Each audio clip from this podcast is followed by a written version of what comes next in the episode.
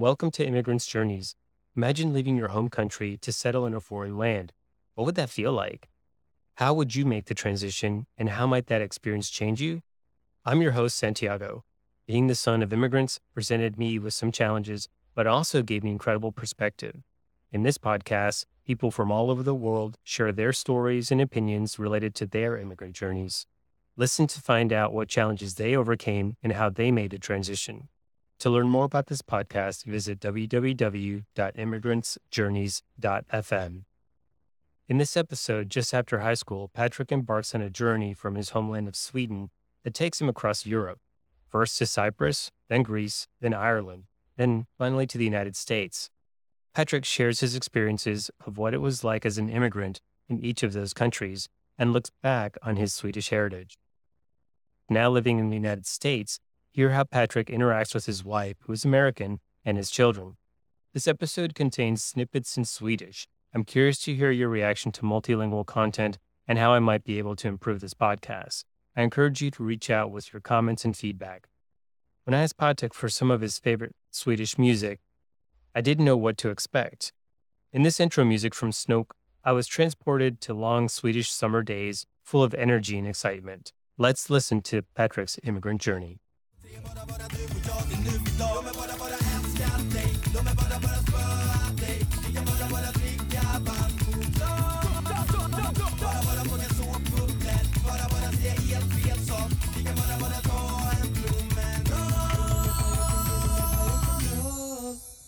Hej, hej Patrik! Hej, hej Santiago! Vad trevligt. Nice to be on your show. You pronounce your name? Because it's not a K on the end, right? Patric. That's right. My, my parents forgot the K at the end. In Swedish, it's actually Patric. But given that it's a pretty common name in English, I always go by Patric. I do occasionally get people reading emails calling me Patrice and all those things. And that's inaccurate. So it's, it's Patric. Patric is not only an immigrant, but grew up with an immigrant father. Born and raised in Sweden, my mom is as Swedish as they come, you know, Viking ancestry. But my dad was born in Germany and then moved post war when he was like five, six. He came to Sweden, which is funny because when he speaks Swedish, you can't tell. But when he speaks English, all of a sudden he sounds like a German.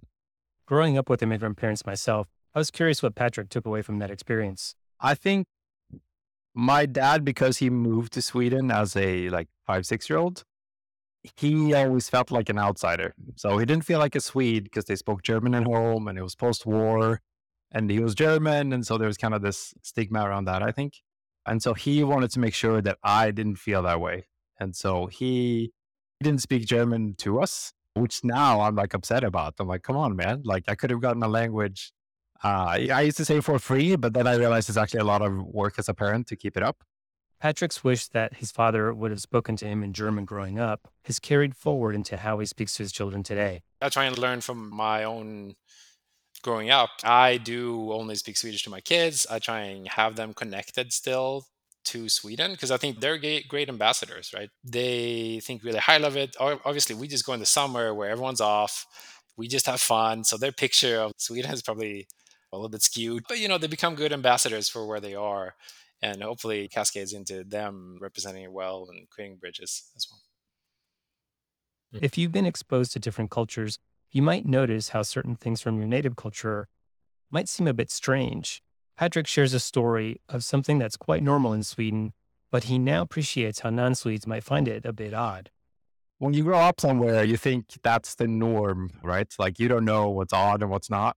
I think it was a viral trend just last summer called Swedengate. So if you look up hashtag Swedengate, it's really odd in Sweden, and this is true. I remember as a kid, if you're at a friend's house playing, five o'clock rolls around and he's like, Oh, I'm going to eat with my family now. Bye. And kind of leaves you in the room while they go eat at dinner.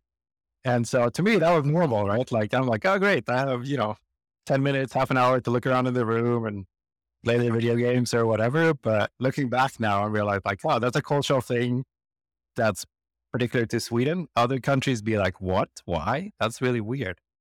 Here, if, if a friend is over, you would usually say, Hey, do you want to come eat dinner with my family? Do you want to be a part of our dinner? There, you're like, Hey, you can wait in my room. I'm going to go eat with my family. So you're not really invited. At least back then. I don't know how it is now. That's interesting. So if you had guests over, they had to entertain themselves while you ate with your family. Yeah, exactly. If I compare to the US or Greece, you would never not invite someone to have food. It'd be kind of rude almost if they were like, no, no, I'm, I don't want your food. Like, I'm going to stay here in your room, entertain myself. Patric's immigrant journey was anything but direct. I wondered what prompted him to leave his homeland.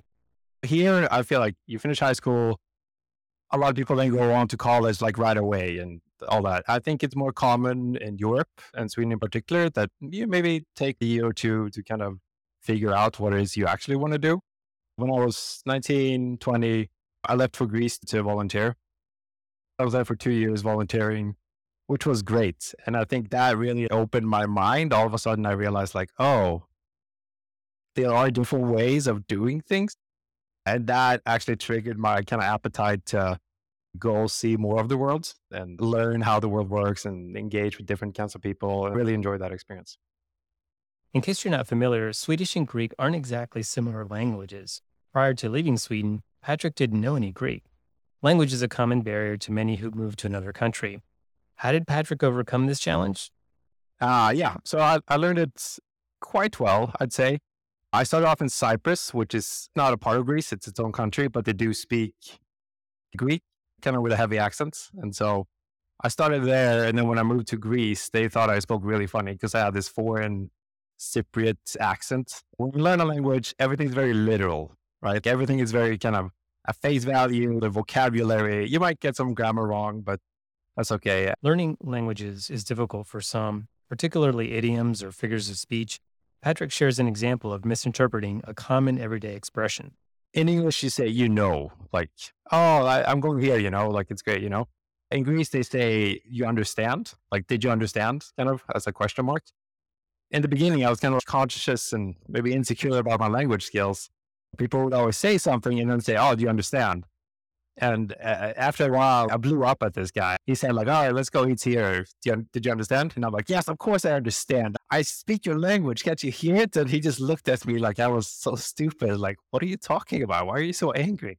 Because I hadn't gotten to that nuance part where I figure out what things actually mean versus what's being said. I had a couple of those experiences that, that were eye opening my mom came to see me after like two years and she's like, wow, you, not just the language, but I adopted their ways, right? Which is very different from Northern Europe. For instance, when you talk, you might be up in someone's face, speaking pretty loud. Doesn't mean you're angry or rude. That's just, that's how you talk and what you do. What were some things as a Swede going to a foreign land, going to Greece, that really struck you as being very different, like culture shock? It's just the directness in Sweden. You're kind of non-confrontational. If someone does something you don't like, you leave a note for them that's kind of passive aggressive, like, "Hey, please don't leave trash in the hallway." You don't confront them and tell them like, "Hey, stop doing this. This is bothering me." Southern Europe is very much you just speak your mind. Like someone thinks you're fat, they'll say, "Hey, you've gotten fat lately. What's going on?" It's very direct. After a few months, I was on a bus and the guy next to me started like hey it stinks on here. Open the window. And someone behind him is like no don't open the window. It'll ruin the ac yeah people are just a lot more open in terms of what they think and what they want. That was very much of a cultural thing that i had to kind of adapt to. Did you find that the culture was was welcoming of people from different countries?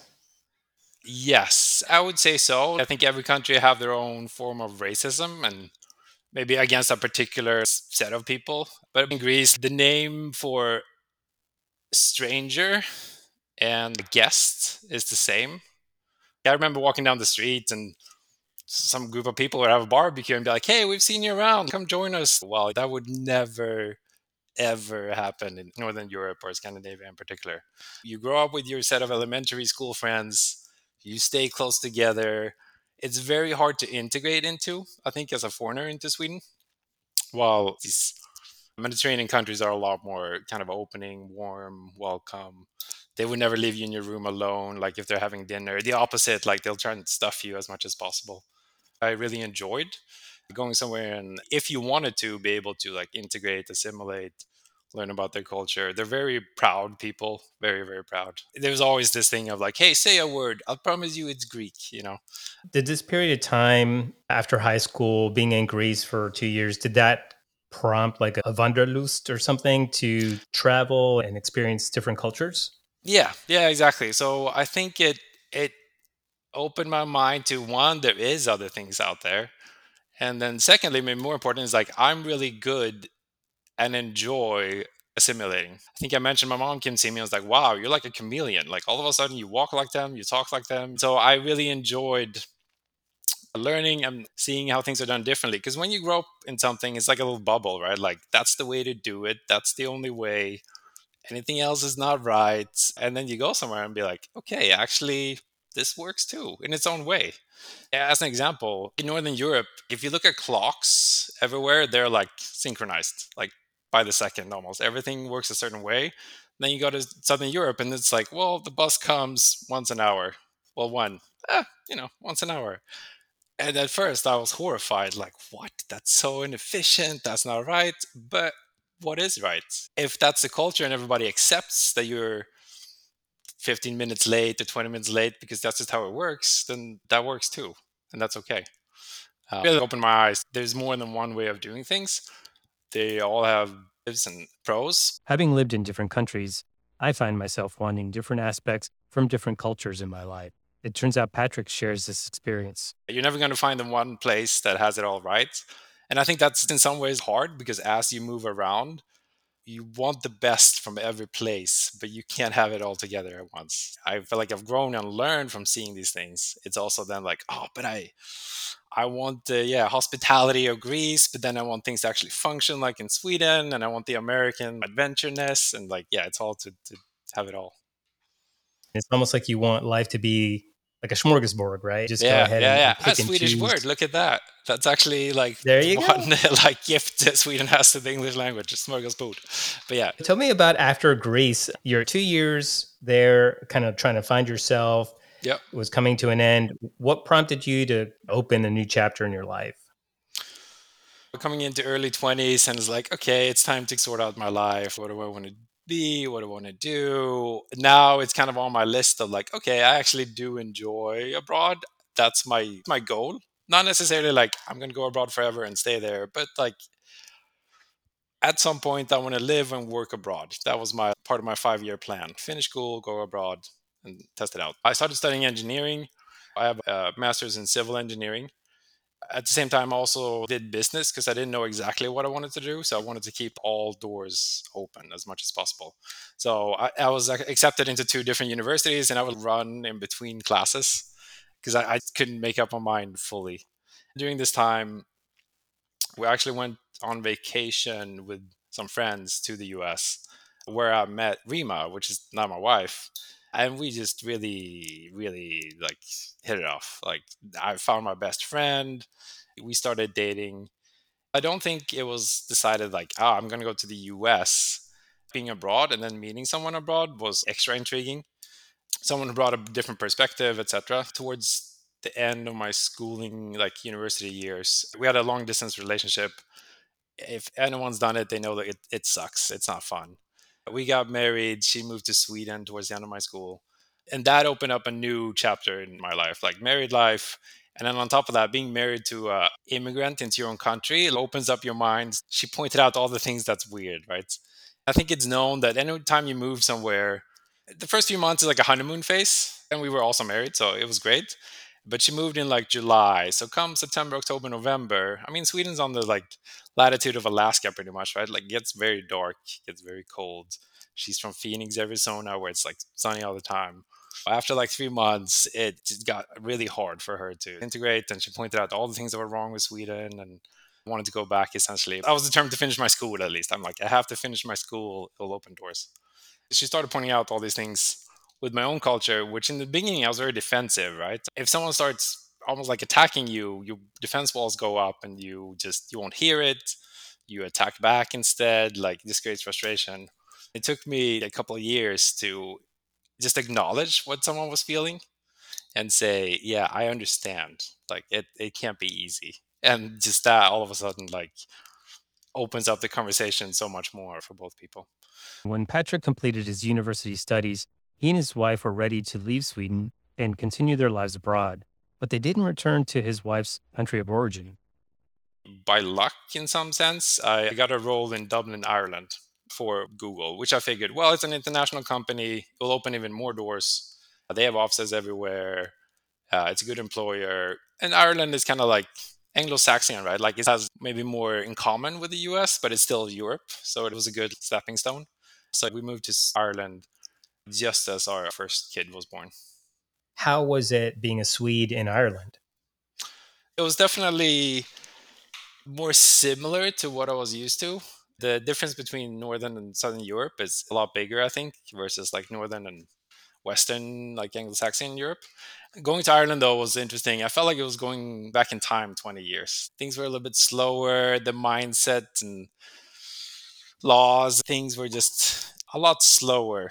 It felt like things hadn't been updated in the past like two, three decades. We loved it. People are super nice in Ireland. It's so beautiful.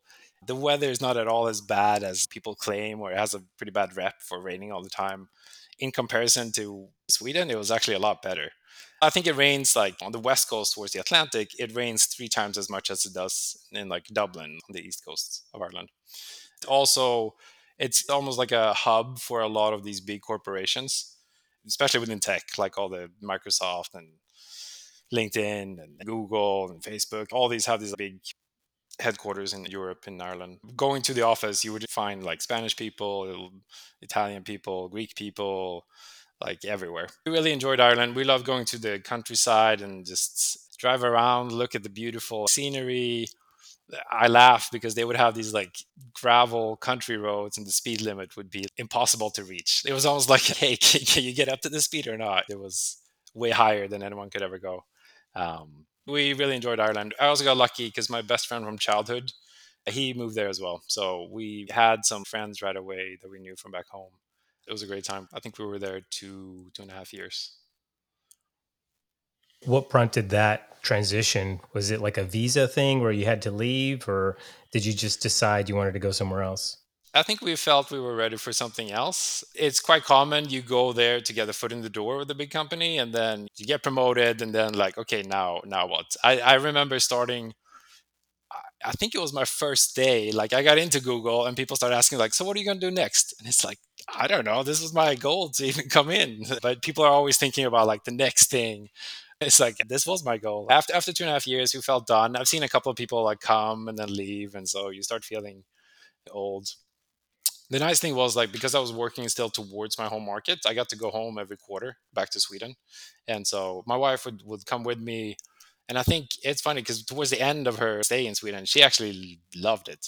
Now she's the one who like pushes us to go back to Sweden more than I am because she really started to appreciate the things that Sweden do offer and I think that came with both time, but also as we started having kids, Sweden's very good at making it easy to have kids. There's walk paths everywhere. It's just more centered and geared toward making it easy to have kids.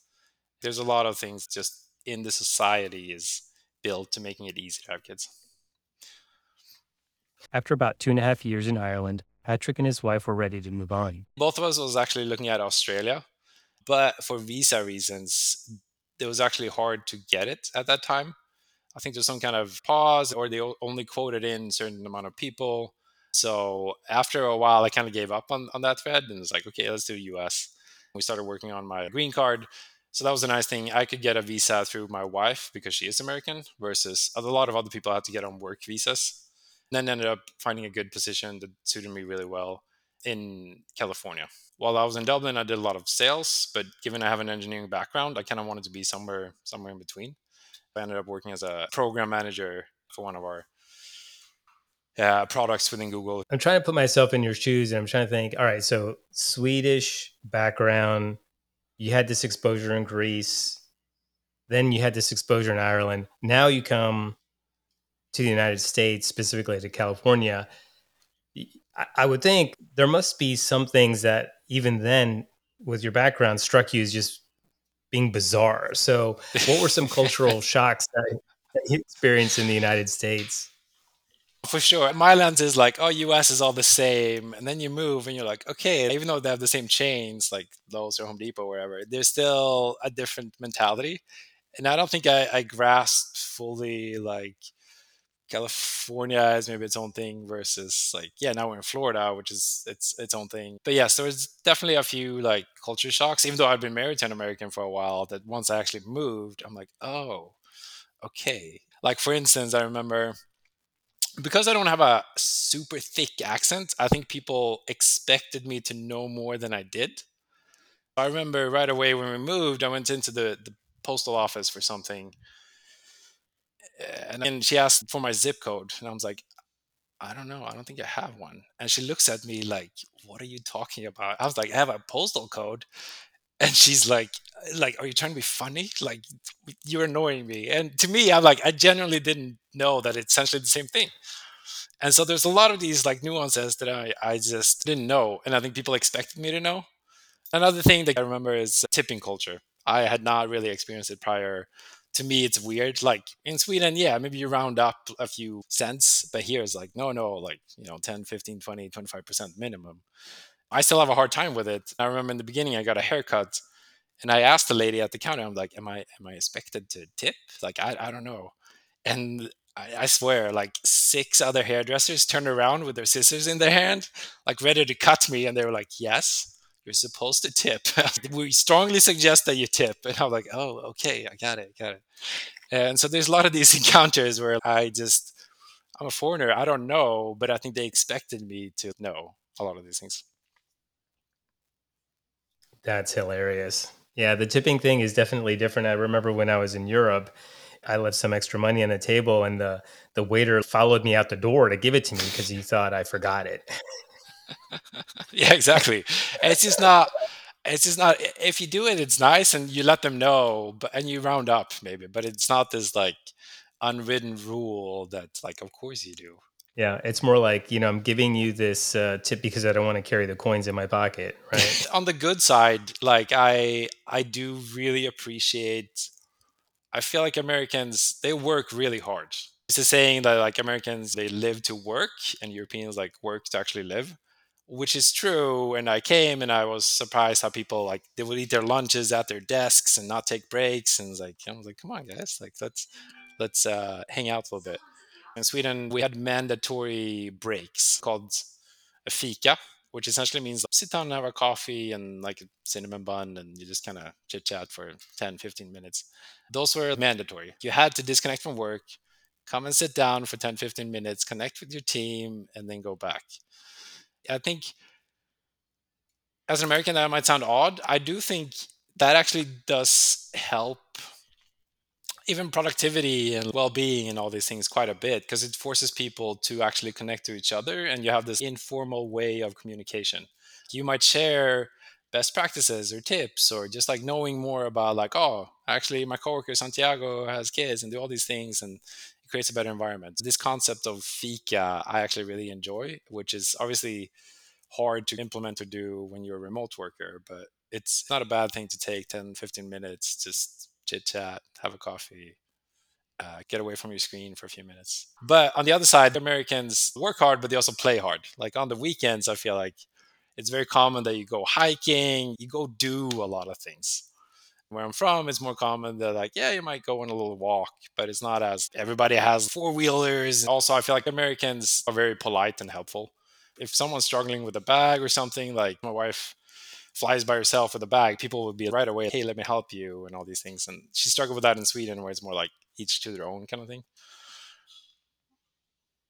In moving to the United States, did you find that you understood your wife a little bit better in terms of some of her quirks? Yes, yes, definitely. And I understood the things she struggled with when she moved to Sweden because I did see that, oh, yeah, it's actually nice when people offer to help you or like go in front of the line because you just have one item versus waiting an extra 10 minutes on the person. I think on both our ends, it was super good for her to understand me, where I come from, what's me versus what's my family versus what's Swedish. And for me now, moving to the US to see, okay, this is a cultural thing. And I actually really like this aspect I think if it's a possibility, you should definitely live where both people are from to understand each other. and take the best from both worlds. You can visit it all you want, but unless you actually live there and part of the system and like now I get why people are frustrated waiting at the DMV or whatever it is, like it's hard to fully grasp the nuances of of a place. Yeah, I agree. I know one of my big frustrations when I lived in Germany was going food shopping because when I was there many years ago, they had regulated hours. I was in school and I would just hustle to try to get to the grocery store. And you were fighting with everybody trying to like get into the grocery store door. And I'm like, oh man, in the US, like you could go to the store at any time, you know? Yeah. You walk into a store here in the US, they're like, can I help you with something? And then you walk like another aisle and someone else is like, hey, can I help you with something? They're very on top of you. Well, uh, in Europe, and it, particularly in Greece, I felt like you walk into a store and they're a little bit like, ah, "What? Yes, what do you want? Like, why are you in my store? Now I have to work." And so it's definitely like a different mindset in terms of customer service. Obviously, it sounds like you've got a knack with with language. You picked up Greek pretty quickly within two years. Did you already speak English? Well, you must have because you lived in Ireland. Yeah, exactly. Every time you go abroad, I think you're automatically going to start learning English even going to Sweden to Greece, like English becomes the common language, right? The thing is, though, you learn it from other foreigners. So your English maybe doesn't sound like the native English, but it does expose you to different vocabulary and all these things. I've only spoken English with my wife, essentially. She does speak Swedish, which is also fantastic because now once we have kids, I can speak Swedish to my kids and not exclude her. She knows what's going on kids know to only speak to me in uh, Swedish. I think I spoke to them in English once and they looked at me like, what are you, what? No, what are you doing? Stop. They got like upset with me for speaking English to them. I spoke English fairly well. The time I grew up in Sweden, you consumed a lot of US pop culture and movies. So I think you think that you know English because you passively consume it a lot. So you know maybe a lot of words, but it's one, a different thing to speak it Two, you don't understand the weight behind all the words. Even now, sometimes I'll swear in English because to me it doesn't mean anything. Like I've heard it in movies so much, it doesn't mean anything. While to my wife, she gets very uncomfortable and doesn't like it because to her it means something. It's a hard habit to get rid of. And she'll say, Hey, it'll be like me saying this in Swedish. And all of a sudden I'm like, Oh, no, don't say that. That's horrible. And so, uh, yes, there's, there's still kind of like even though I speak English well, there are still things that that doesn't mean the same to me as it does to her. Talk to me about your perception or perspective on accents. Initially, I really didn't want an accent. I was like, I want to be able to sound native. That's a sign of like you've integrated, you're one of them. And then I came to the US and started working, and I realized like everybody has an accent, and that's okay. In Sweden, if you have an accent, like, yeah, sure, if it's like West Coast versus East Coast Sweden, that's okay. But if you have like a, oh, you're an immigrant, you're automatically like, hey, this person is an immigrant. I think there's some assumptions about them not being able to participate as equally well if they have like a heavenly accent. I think that that was my mindset of like I really need to get rid of my accent because I don't want anyone to know that I'm an immigrant necessarily. Then I come and I realized I work with very impressive people and most of them have some heavy accents. I work with a lot of people from India and China and Vietnam and like Europe, and France, and it's okay. I love that about the US. It is this melting pot. It doesn't matter where you're from. What matters is that you're here now, do you do a good job, all these things. I kind of shifted from thinking about it, worrying about it, being conscious about it to like, I don't care. Sometimes I almost want to have an accent again to show that like, hey, I'm not from here. Give me a little bit of a break because I don't know exactly how things work. It's so far from a sign of uh, your intelligence or what you know or capable of. Some people are very self conscious about it. What I think is interesting to hear you say, and I've heard other people say, is that in a professional setting, it doesn't matter. It really matters more about your knowledge. There's also written communication. There's yeah. other avenues that people can use in order to express themselves. And I think a lot of people might be self conscious about it that probably don't need to be. Yeah, 100%. It's okay to have an accent more in the US. I, I remember when my wife moved to Sweden, tried to learn Swedish, she'd say a few words and people would just switch to English because they heard she was American. And so it was really hard for her to practice it because people would just be like, why bother? I speak English better. Let's just speak English. And also, on top of that, people like to practice it when they do get a chance. But then the flip coin is people are upset that people don't learn Swedish and integrate fully when they don't make it that easy. It's the same in Greece, I noticed. If they heard that you were from US or even to me as a Swede, they would start speaking English to me because they wanted to practice it. And so it made it almost hard to practice because you can't take it personally, but they're like, eh, it's easier to speak English. While here in the US, it's hard to jump to another language because English is so universal. Right. Although Patric knew the language and had an American wife, surely there must have been some struggles. Yes, for sure. And I think that's then when you move somewhere. I think one, what surprised me is how decentralized things are purely from a practical perspective. I feel like you have to fill out so much paperwork wherever you go. No authority fully speaks to another a lot of things are still done through like you have to sign this paper by hand versus just doing it online. In Sweden, you have this like personal number, everything is tied to it. You can do everything online. Like taxes, they do it for you and they send it to you and say, hey, does this look good? And then you can adjust it depending on your nuances. You can do it even with a phone number. You can just say yes and done. Well, you know, US, doing your taxes, it's so much more work and complicated. That's one country, but each state is really its own state. They have their own rules and laws and culture and all these things. I didn't realize how individual each state is. That was also something that surprised me. What I kind of struggled with in the beginning too is I think I understood Americans because I've seen it on TV and my wife is American and I come and the mindset is just very very different. In Sweden, it's like if you do something, you throw trash at the ground, someone will say, like, hey, what if everybody did that? In the US, I don't feel like the mentality is like, hey, what if everybody did what I did with that work? It's a more individualistic, hey, what's good for me to some extent. It's less collective thinking and a little bit more individualistic thinking which again drives a lot of innovation and all these things. Good or bad it's not for me to judge. I'm just saying it's a different mindset. That said the most nicest and generous people i've met have been in the us versus sweden too. At an individual level if we're friends or family or a neighbor like yeah you go much further to help each other out. Well in sweden it's like hey i pay my taxes. We as a collective let's do what's kind of best for everybody as a as a whole that like mindset and shifts uh, took a while to accept and then actually see the benefits of it for me. More observations. I noticed in the us everything is just more extreme like everything. Like sizes you get a large drink it's huge. While in sweden you know a large would be an equivalent of a small here. Everything's huge. Cars roads houses everything is just big I, I had a, a, friend over the other day from, or it was a couple, one from Sweden, one from Finland, and they kind of walk around in the house and be like, "This is really big," but in a negative way, as in like, "You don't need all this space. Why do you have it? That's not necessary." Kind of like that. What if everybody had this big? It wouldn't be good. Everything is just more extreme in the U.S. On the political spectrum, if you read things, it's either very left or very right, and there's less. Okay, let's find the common ground in the middle. Wealth, you have these extremely wealth creating companies and people are super wealthy and poverty. Where I come from, it's a little bit more like equal. Yeah, if you're a CEO of a big company, you'll make more, but not necessarily like 20, 50, 100, 200 times more the average worker.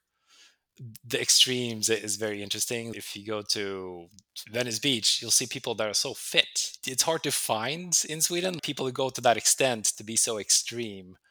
It's interesting and inspiring to see these people. It's just in Sweden, it's a little bit more of this the same. Like conformity is bigger. There are these trends that everybody just latches onto. For instance, a few years back, padel. It's this like version of tennis meets racquetball meets pickleball kind of thing, and everybody will do it because everybody do more of the same or clothing trends, etc. While here, it's much more you do your own thing and you usually take it to the like, extreme levels. Hmm. What are some either tools or techniques that you found helped you in these transitions, transitioning to Greece, transitioning to Ireland, transitioning to the United States? Was there anything specific or, or mindset that you had that helped? Not to assume that your way of looking at it is the right way, but to say, hey, people have been doing this forever here. Maybe there's something I can learn. Take that open mind and say, hey, what what can I learn from this? And they might be doing something that I don't necessarily think is the right way, but are there good things that I can take from this? And always be curious.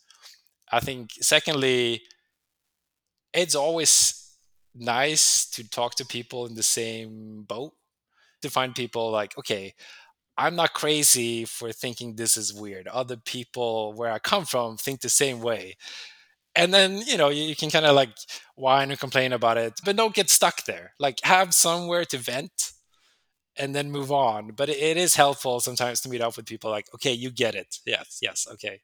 But let's take it for what it is and move on. I think if you're the only one feeling a certain way and you don't think anyone else does it can be hard and frustrating. So finding some people to talk to open up with connect with but not get stuck in a whiny phase but move on that's definitely very Mhm. helpful When I lived abroad, there are certain things that I miss from my home country. So I asked Patric how he combats homesickness. if i'm really homesick i just go to ikea and honestly it fulfills that need quite well i get some candy i see some words that goes a long way I actually have an app on my phone, so when I drive the car, I plug it in, so it turns on Swedish radio. Even like ads in Swedish is kind of like nice to hear. What is it that you think you have to offer or to teach others based on your experience? I think it's, it's bring these mindsets of other people are how things are working somewhere else to the table, and you have to be really careful, right? Because people easily get into defensive mode if you say yes, but have you thought about this? Have you thought about that? I think it's really important to find a common ground first and try and be the person who create bridges between mindsets and people and what they do and what they don't know. In the US, that's an amazing thing. If you ask anyone, everybody have amazing stories to tell. Sometimes you just gotta be willing to hear them and then also help them connected to even more. What's some of your favorite Swedish food? Uh, Swedish cuisine is not like something to brag about, I will say. My wife has some roots from Lebanon, and I do prefer that cuisine. But when I am home, my family has this land that they go hunt moose in during certain seasons of the year. My favorite is moose meatball with some mashed potatoes, some brown sauce, some lingonberries, because I don't get that here very often. So that I do miss and I really enjoy. Or a good stew with some moose bones and meats as a base. So that I miss. If you were to pick one song that brings back really good memories of your time in Sweden, what would that song be? Sweden produces a lot of good music. I think at a point it was like even by volume wise the third largest exporter of music. There's a lot of good good music. You have people like Max Martin and all these things producing for Britney Spears and Backstreet Boys. And like it, it's it's it's big. In particular, I listened to a song. It's from Snook, is the band. It was two guys. It's called Såpbubblor. Or Mr. Cool is another good Swedish song. They kind of rap in Swedish, which reminds me about when I was like 19, just before I left for Greece. It's just more about the memories it triggers from my time in Sweden more than the lyrics itself. If you had a time machine and you could go back in time to a younger version of yourself, what would you tell him and when in your life? I came back from Greece and I was like, shoot, I got to figure out my life, you know, like young 20s. I think just the notion of, hey, you're going to be okay. You're going to have meet a great woman. You're going to have a nice family, a good life. Don't stress too much about it. You know, like in, enjoy the moment. I think that time a lot of things are going on. It kind of shapes a lot of the rest of your life, right? Like who you meet, where you study, where you work, where you move. I think I was quite worried at that time. So let's go back to the time and tell my younger Patric, look, it's going to be okay. Yes, work hard, do all those things, but it's going to be okay. And try and enjoy a little bit of the moment instead of just trying to tick all these boxes and kind of move on as quick as you can. I asked Patric to summarize in Swedish. Tidsmaskin så skulle jag åka tillbaka till min 20-åriga Patrik. och Säga hej, vad händer? Hur mår du? Det kommer bli okej. Okay. Ta det lugnt. Jobba hårt, men, men stressa inte över det. Du kommer ha en fin familj, du kommer ha en bra karriär, du kommer vara nöjd. Eh, du kommer ha ett ganska bra liv, än så länge i alla fall. Jag är bara eh, vet, mitten av 30, men det kommer bli okej. Okay. Eh, njut av livet. Ha lite kul. Eh, och kör på. Later in the conversation, upon further reflection, Patric offers another insight that he gained when he went back to his home country of Sweden after having spent about two years in Greece. After I came back from Greece, I was studying in Sweden, had a part time job. At nights, I would call people, cold call essentially, and be like, hey, you're a customer of ours. Why don't you sit down with our advisor and do these things? After my time abroad, I developed a pretty good skill to talk to people and get them to say yes to this consultation. So we were in a room, and every time I, someone booked someone, they put like a line, and I did really well in my group. And then one day, my boss calls me in and was like, "Hey, you're doing really well in booking times." And I was like, "Yeah," and she's like, "Why?" Essentially, like, "Stop! You're making other people look bad." I was just shocked. I thought that was my job, and it was like, "Yeah, but you know, take it easy." I'm generalizing, but there's not this sense of like, let's achieve at the top and move on and win and get promoted and all these things. It's just more of like, yeah, it's a job, but you know, does it really matter that much? Whilst in the US, you know, here I'm at a level and I get a rating like every X quarters, and it's very much like set up as something to climb. Whether or not that's good or bad, yeah, it depends on what you value.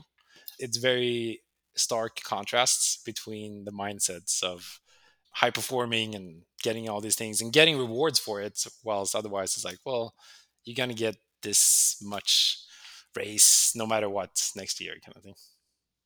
And do you think this experience of living in another country from where you were born and grew up do you think it's backwards compatible? In other words do you see yourself going back to sweden and kind of living a air quote normal life mm, i think uh, to tie up where we started like you'll never fully move somewhere and be fully satisfied anymore. Like you will always be like, ah, but I don't like this anymore. Like now I've seen the other side and I actually I want my January to be, you know, 22 degrees and sun. Whatever it is, you're always going to be a little bit like torn, especially then adding the dimension of, yeah, we're from two different places, me and my wife. So it's never fully going to be home.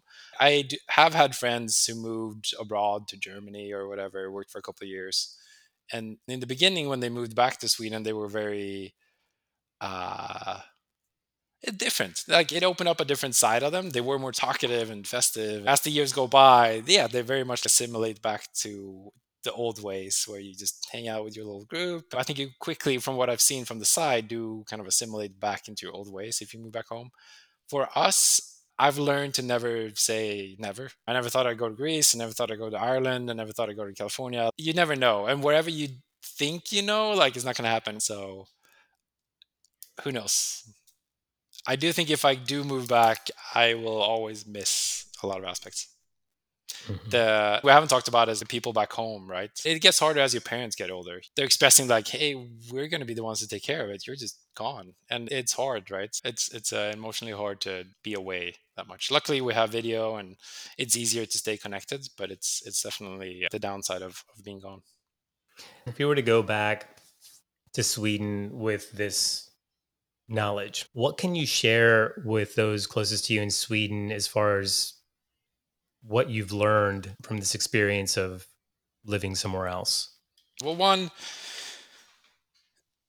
I think whatever opinion people have of another place it's always going to be extremely colored by the lens they see it, right? So people in Sweden love to have opinions about American politics. Like during election, you'll see more news about that than than domestic things going on. And I didn't realize those opinions that you form is only through the lens of whatever media you're consuming. And those are usually like from one angle. And so to be kind of humble about you don't always know the other side of the coin. Like, yes, this and this might be true, but there's also this other side that you don't know or understand unless you know the like pain of these other things. And so to kind of like be humble about whatever opinions you have or why certain countries do things a certain way is definitely something I would keep reminding people around me about. Not not in a, like I know better than you, more of like we both don't know fully the full context of what's going on. I think one, like not be afraid of the outside world. I'm gonna push my kids, say I moved back, I would push them to like go abroad, go see the world, experience as much as you can. And the same thing to friends and, and family around me. And could you paraphrase that in Swedish, please? Uh, om jag flyttade hem så skulle jag vara väldigt eh, positiv för folk att flytta utomlands själva. Försöka få dem att förstå att nyheterna och deras åsikter som de har kring ett visst eh, ämne är formade via en viss lins. Och det finns ofta väldigt mycket mer till historien som man kanske inte ser när man bara pratar med en viss typ av person eller vissa nyheter eller vissa eh, kanaler. Eh, så att man ska alltid vara ödmjuk uh, för det man inte vet. Do you feel settled? Do you think you're going to move on to another part of the world? Uh, mentally, I, I, try and have a five year plan. I think the next five years, because we've moved around a lot, I think the next five years is just like one place, settle some roots, let the kids go to school in one place and test it out. We really enjoy where we are much more than we thought. We we have friends from Sweden around. We're getting integrated into the neighborhood. This life where you actually stay in one place for more than like two years, but beyond five years, no one knows. Well, it has been a pleasure, Patric. Yep. And I appreciate the time. I, it's been a pleasure to talk. Thanks, Santiago. Keep it up. Uh, yeah, it's uh, it's been a pleasure. As I reflect on my conversation with Patric, I realize some of the similarities with my life. Immigrant parents, strong desire to travel and experience living in another country, imparting another language onto my kids. Even though our backgrounds are different, our paths share some common elements.